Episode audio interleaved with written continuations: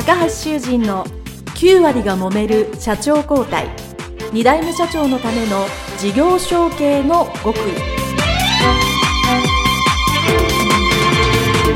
この番組は2代目社長専門経営コンサルタント高橋修人が経営に悩んでいる2代目社長やこれから社長になる後継者に向けて経営力を伸ばし会社を引っ張れるリーダーシップを身につけるための番組です。これまで数百社をコンサルティングした実績から2代目社長ならではの悩みを知り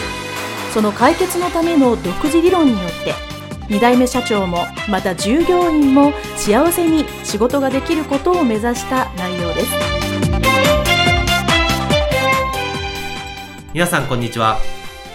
事業承継コンサルタントの高橋修人です、えー、本日は税理士法人長沼税務会計事務所の所長長沼隆弘先生をお迎えしましてインタビューをさせていただきたいと思います。よろしくお願いします。はい、よろしくお願いします。えー、私とは長沼先生はですね、あの、実はまあうちの会社の、えーまあ、税務会計ですね、顧問をしていただいておりまして、で、えー、今日見てきましたら、ちょうどこの前、決算が終わったところの書類をいただきまして、もう11年。はい。やっていただいております。いつもありがとうございます。いえ、こちらこそあの、またあの、青年会議所で、はい、JC でも、はい、一緒でということで、非常にあの、お世話になっておりまして、また信頼できる税理士の先生でいらっしゃいます。ありがとうございます。で、その長沼先生なんですけど、長沼先生も、まあ実は、まあ税務署税務会計事務所、税務会計事務所の2代目ということで、はい、えー、まあ同じ、まあ引き継いだ。はい。ものということで、今日はあの、インタビューをさせていただきたいと思います。はい、で、えー、まあ、この長沼税務会計事務所はですね、西宮でもあの、有数の、えー、ナンバーワンの会計事務所だと私は思っておりますけれども、それはまあ、お父様の代から、えー、もう何年ぐらいやられてるんでしょう？えー、と、事務所としてはもう48年になります、ね。48年前からですね。はい、はい。されておりました。当然、えー、お父様が、えー、創業されたと。はい。いうことを始められた、えー、事務所であると思うんですけども、はい、まあ、当然、まあ、どの二代目さん、後継者さんも一緒なんですけども、まあ、な、小さい頃からお父様の、えー、働いてる姿を見ながらしたですね、いつぐらいにこう会社を継ごうと思われたでしょうか？そうですね。あのー、実はもう物心ついた頃から税理士になろうと思ってまして、はい。特にあの、小学校の時の文集なんかにも税理士になるって書いたぐらい、えー、税理士を目指して、はい、目指してましたね。はい。はい。あの、まあ、そう、税理士のお仕事というのは、はい。あのまあ、子供から見てです。子供から見てなかなかわかりづらいお仕事だと思うんですよね。例えば、まあ、私の、あの、お客様でもですね、飲食店とか、はいはいはい。えー、まあ、魚屋さんとか八百屋さんみたいな、まあそういう子供から見て分かりやすい商売であれば、お父ちゃんかっこええなと、はい、えー、僕も私もなりたいとなると思うんですけども、まあ、税理士業って子供から見ると少しまあ会社の黒子的な役割の仕事の中でどうしてこう、はい。後継ごうとかかっこいいなと思われたんですかね、うん、そもそもはですね、あの、自宅の横に事務所がある時期も、私の幼少の頃なんかにはありましたので、はい。えー、父親が、あのー、働いてる姿も見てもいましたし、はい、例えば年賀状でも長沼先生っていう形でいっぱい送ってきたりしてるのを見てたり、うん、で、外食をする機会などがありまして、はい、そのような際に、えっ、ー、と、外食した飲食店がお客さんだったようでですね、うんはい、メニューの中身とか、そういったものに対してのアドバイスであったり、うん、経営の話を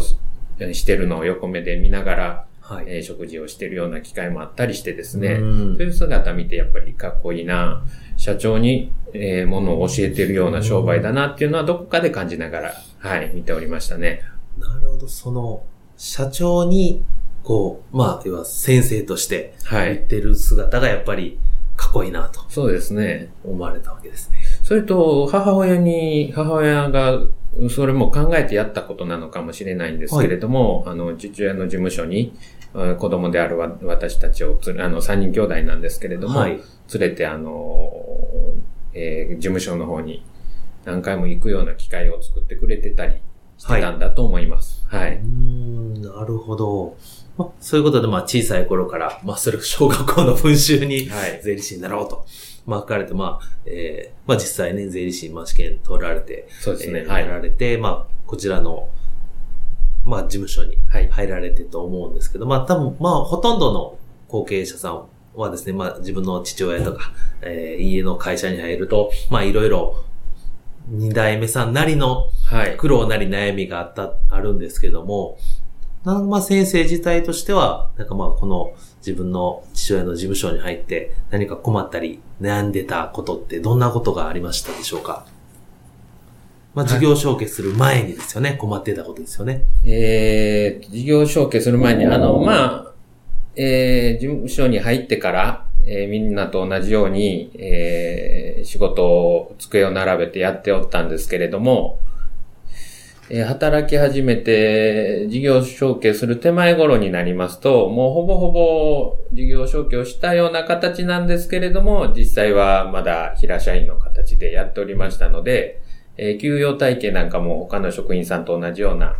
形態でやってたりしてましたので、はい、あのー、どっかで自分が働いてっていうか自分が作り出している利益が、うん、えー、父親の所得になっていて、はい、で、ちょっと、あの、父親の財産が増えていくっていうような場面に出会ってまして、やっぱりあの、我々仕事上も相続っていうのをやりますので、はい、そういった意味で、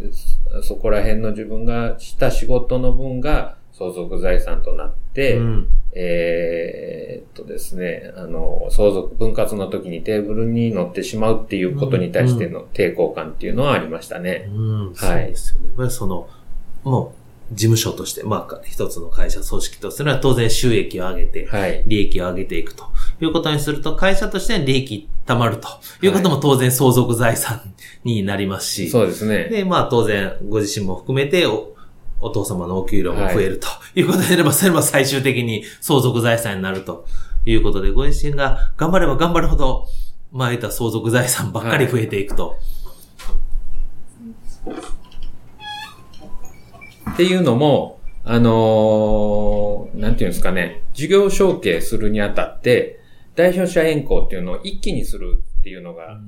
一番いいことだと思ってましたので、はい、徐々に徐々に代表者変更するような感じじゃなくて、一気火星にやってしまいたいっていう思いがあったので、うん、特にそういう部分があったのかなとは思ったりしてます。はい。まあ、あの、他の後継者さんでも、まあ、あの、税理士さんでいらっしゃるので、かなりそのあたり当然プロの目線でね、見られたと思うんですけど、まあ私がお会いするいろんな後継者さんはね、やっぱなかなかそこに気づいていらっしゃらない方がいらっしゃって、もちろん収益上げて、利益上げることに毎日頑張ってお仕事をするっていうのは当然なんですけど、実はそれがどんどんどんどん相続財産を増やして、まああの、ありてん言うと相続税ばっかり増えるということも、一面にあると。はい、起こり得ますね。特に、あの、私どものお客様でも二代目の社長さんって多いのでね、はい、同じような感覚っていうのを味わっておられる方がいらっしゃって、そういう方々には、例えば別会社を作って、はい、その法人で利益を出していくことを考えてみたり、うん、そのまあ将来の相続も含めて、うん、あの、どうしても、えー、先代さんが70、80と長生きされればされるほど現役でいらっしゃるので、はい、あの、その2代目である社長、えー、40代、うん、50代、なんなら50代になっても、まだ父親の財産が増えるだけで、社長自身の財産は構築できないっていうような形を現に見たりしてますのでね、はい、それをどうにかならないかなっていう形で、あの、アドバイスさせたり、させていただいたりしたこともありましたね。そうですね。まずやっぱりその、自分の会社を盛り立てるのと、当然まあ自分の家の財産というのを、そうバランスよく考えるっていうのはやっぱり一つの側面で必要かなと思います。はい、でえっと、まあ、次の質問なんですけど、まあ、そう、まあ、そういう中で、まあ、いろいろお仕事をされてた。まあ、実は、あの、長沼先生自体は、えー、まあ、お父様がお亡くなりになって、まあ、あの、お仕事としてはもうずっと、まあ、ほぼ、あの、はい、代表者のようなお仕事されてたんですけど、代表としては、まあ、そこで移られたという、まあ、あるので、まあ、ゆうすけそういうことを感じられたかと思うんですけども、ね。まあ、ある意味、まあ、急遽だったとは思うんですけど、実はその、まあ、そうとはいえ、まあ、かなり準備をされてたと思うんですけども、はい、その、事務所の代表となる前に、やったことっていうのは、ちなみにどのようなことがありますでしょうか？えっ、と、従業員時代にはですね、はい。まずあの、その時しかできないことがありますので、はい。あの、まずやりましたのは、自分の会社のいいところと悪いところ。はい。要は長所短所ですね。うん。それをちょっとあの、書き出して、えー、いろいろ日々日々業務を行う中で思ったことをかあの気づい、気づけば書き、気づけば書きっていうことで、えー、長い時間をかけて長所短所の炙り出しをしてましたかね。おすごいです。はい、長所短所。大体、長い時間と何個ぐらい書き出されたんですか？いや、あの、正直もう、なんなら1年を通して気づいたら書くみたいなことやってたんですけど、はい、あのー、まあ、割と、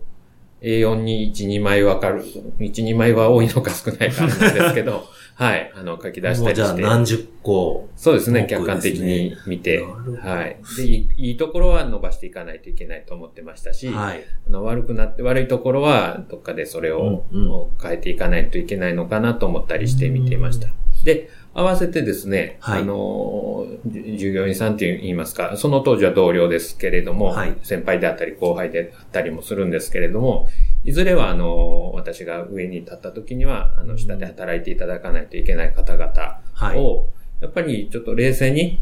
あの、客観的に観察を、観察するっていう言い方もおかしいかもしれないんですけど、うん、えー、見てですね、それぞれの皆さんの、それこそそれもいいとこ悪いとこであったり、えー、特性であったり、えー、性格を見て、えー、見るようにしていましたね。うん、はい。はい。他にはどのようなことがありますでしょうか？えっ、ー、と、これもあの、高橋先生と知り合うきっかけにはなったんだと思うんですけれども、はい、あの、やっぱり二代目ってどっかで、えー、コンプレックスがあるんだと思うんですね。すね。私も当然に一代目さんに負けちゃうんじゃないか、自分はどれぐらいの力があるのかっていうのが本当にわからなかったので、うん、まあそういう意味じゃあの、40歳までの青年実業家が集まってるって言われる JC、うん、えー、青年会議所ですね。そこに入って、自分の力を試してみたかったんです。うんうん、で、入らせていただいて、で、1代目の方々もいらっしゃれば2代目の方々もいらっしゃる中で、はい、自分がその数の自分ですね、うん、あの、どうしても会社は2代目ですので、うん、どっかであの、優位な立場にいるのかもしれないんですけれども、はい、そういう青年会議所のようなフラットな場所で、うん、自分がどこぐらいまで活躍できたり、あの、力があるのかっていうのを試してみたかったんですね。うん、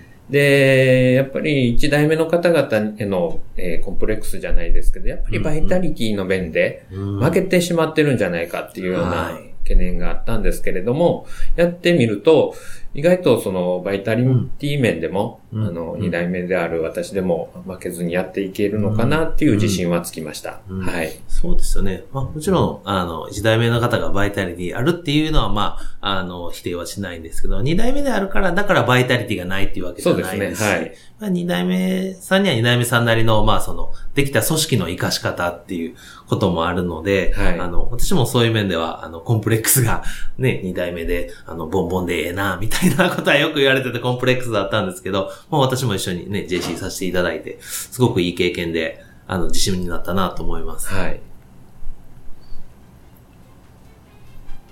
はい。で、えー、ああと、先ほどまあ、ちらっと、えー、打ち合わせの時に長野まあ、先生もおっしゃっていただいたんですけど、私これちょうどいい言葉だなと思ってますね。織田織田信長も実は二代目であると。これはね、まあ、確かにそうだと。そうなんですよ。そんな言われたら、なんか、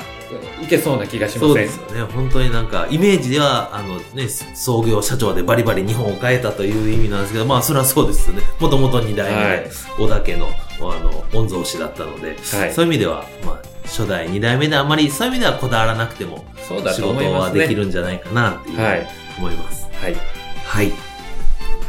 はい。ではですね、あの、前半は、えー、ここまででございます。えー、引き続きまして後半になりますので、え、皆様お楽しみください。ひとまず、ありがとうございました。はい、ありがとうございます。